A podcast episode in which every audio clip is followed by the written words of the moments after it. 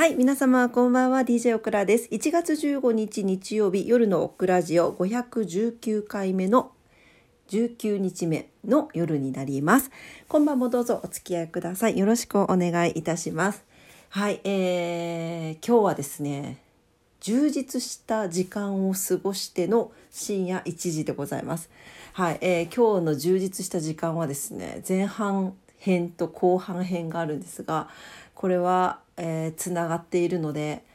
今日しっかりお話ししていきたいなと思っております。どうぞお付き合いくださいませ。よろしくお願いいたします。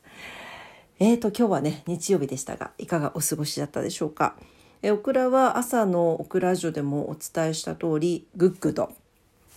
大橋トリオさんのイベントに行ってまいりました。トークショーですね。に行ってまいりました。いや、楽しかったですね。楽しかったし、すごいね、いろいろ考えさせられた、えー、えっ、ー、とね、トークショーと、ああれですね、スペシャル映像上映会という形で映画館であるんですね。映画館でその映像を、えー、見て、あれどれぐらい ?1 時間半ぐらいあったのかな？どうだっただろうかね？それぐらいあって、で、その後、トークショーがあるという形でね、はい、進められていきましたけれども、非常に充実した時間でありました。はい、えーと、この、えー、大橋トリオさんですけれども、皆さんご存知でいらっしゃいますでしょうか？ね、もうかなり長くされている、もう15年かな？ね、デビューして15年でしょうか。えー、トリオという名前ですけど、一人っていうですね。あの 素敵なアーティストさんなんですけれども、えーと、彼のニューアルバムですね、オフホワイトという名前の、えー、コラボレーションベストが、えー、発売されるということで、その映像上映会とトークショー。というわけだったんですね。え場所はキャナルシティ、博多のキャナルシティにあるユナイテッドシネマの映画館でありまして、そこでね、ほんと映画を見る感じで、あの映像を見て、なんかその後ご本人出てきて喋るみたいな、もう初体験だったんで、おー、わーって感じでしたね。ね。で、あの、グックがね、あの、いつも、私、大橋里さん好きなんですけど、グックはもうさらにファンなんで、あの、グックが、こう、ファンクラブとかで、こう、チケット取ってくれたりとかして、それに一緒にこう、便乗させてもらってるっていう感じなんですが、なんかね、あの、まあ、とにもかくにも、このアルバムを聴いてほしいなと思います。笑うことじゃないんだけど急に言われてもねって感じじゃないですか。でやっぱりあのオクラの皆さんの中にもとか結構周りの方とか正直なこと言うと「え知らない?」とか「え誰ですか?」とか言う方多いんですよ。でも曲を言ったりとかこういう曲だよって言うと「あ聞いたことある」っていう人が多いんですね。そうだからぜひ私は大橋トリオさんってうんと天才天才っていう言い方するとちょっとおかしいかなと思うんですけど音楽のアスリートだと思っていて今回のねその映像上映会を見て思ったんですよあこの人アスリートだなと思って。うんなんかねあの常に満足せずに常に不安を抱えてこれじゃダメだと思ってうんと上に登っていく上っていうか前に突き進んでいくっていうなんかすごいなと思いました。なんか多分どうですかね。やっぱまあその曲を作ったりとか出来上がったりとか、まあ、レコーディングして版になったら CD になったりとかしたら多分一度はそこで一旦の出来上がりにはなると思うんでしょうけどまあ必ず満足することはないっていうふうにね映像の中でおっしゃっていたんですがまあとにもかくにもこの方の作る音楽ってめちゃくちゃすごいんですよ。繊細さもそうだしなんか夫に対してのクオリティの求め方がすごいなってそんなにオクラ音楽詳しくないけど普通に音楽好き歌が好きっていうぐらいだけど本当にすごいなと思って毎回尊敬して聞いてるんですよね。で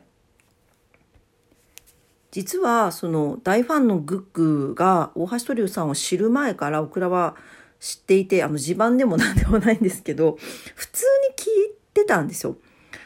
あのー、なんていうのかな、すごい今、今の頻度ほど正直なこと言うと、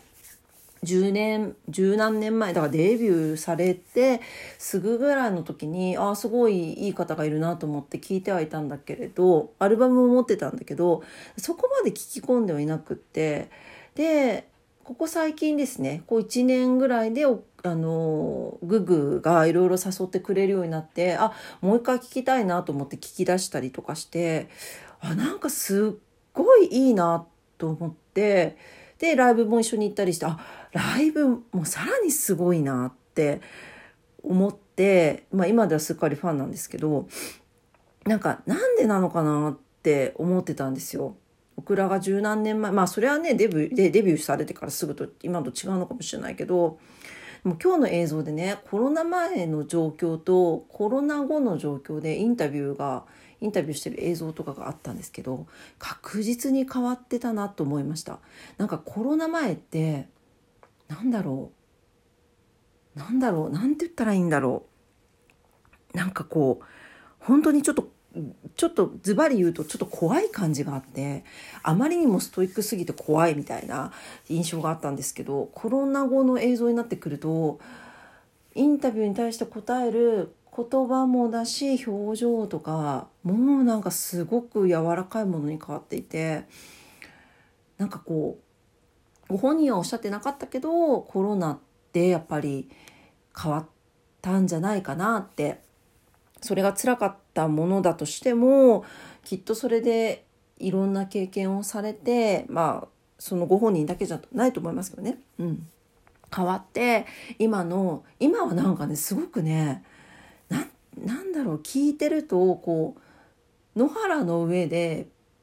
お天気がいい野原のなんか野原の上でこうピクニックしてるみたいな気分になるんですよ。大橋トリュさんの曲って。そう。でなんかあとその今回のコラボレーションアルバムを聞いた時にこのなんかトークショーの中でもやっぱりそこは自分が一人で作る曲とはやっぱ違うっていうふうにおっしゃってたんですけどこれも何かこうすごくこう何て言うのかな調和？うんなんかその多分天才だし音楽のアスリートだと思うのでもうギラギラにね研ぎ澄まされた才能を見るのもすごくいいと思うんですけどそのなんかなんていうのかなナイフをちょっと一回収めてなんかそこに一緒にいるみたいなそのコラボレーションしてるなアーティストさんと一緒にいるっていうのがまたこれなんかよくってやっぱりこう力がある人がそこを少しこう抑えて何か別のものとエッセンスを一緒にするとあこういうものが生まれるんだなだなみたいな感じでオクラは感じて聞いていたんですけどなんかそこもねなんかこうこういう時代の流れがあってここにつながったのかななんて偉そうに思いながら、はい、あの今日は鑑賞させていただきました。いやーなんかねセンスの塊なんですよ本当に大橋さんって。でなんかあとね思ったのがあの結構人から学んだりとか人から知ることってありません？自分のことって。でもグクとも今日それ話してたんだけどそれって自分が自分のことを分かってない時にそうじゃないかっていう話をしてたんだけどオクラなんかもう人生ずっとあの何て言うの？人は自分の鏡じゃないけどなんか人から教えられることが本当に多いなと思うんですよ。それが多分いい意味で大橋さんにはなくってだからアスリートだなと思ったんですよね。なんかもう、うんと、他の人が何を言おうとで多分影響も受けてるしだと思うんですよ。うん、でもなんかそこも何何？いい意味で自覚がないというかもう自分はこうするべきだと思ってこうしているからでそこそこに自分に対しての丸か×か。で丸はない。もうずっとよよかったら多分三角でそれをもっともっと突き詰めていくんだみたいな感じだから本当に自分との戦いっていう感じでいやそれはかっこいいなと思いました。ね、でも多分きっときっとコロナがあってそこがうんと共存するとか強調するとか調和するっていうのがきっとないとうんよりできにくくなるなったこれは多分どの仕事でもそうだと思うしどの人間関係でもそうじゃないかなと思うんですがっ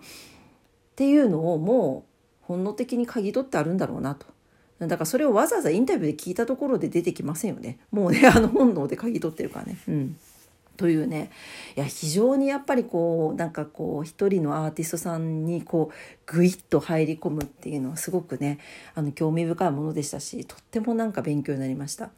ねえなんか行ってよかったな本当にって思ってます。でなんかそれでね 逆にオクラはあ私最近自分のこと見れてなかったななんか忙しくてね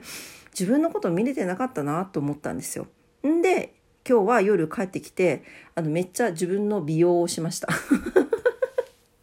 それでこの有意義な美容をして猫たちに歯磨きおやつをあげておもちゃで遊んででこの1時なので満足した1時でございます。はいというわけでね今日はとってもねあの満喫させていただきました。大満足の一日でした。グッグとねあのこういうあのトークショーを開いていただいたお菓子トリューさんにも感謝しつつ。はい。というわけで今日もね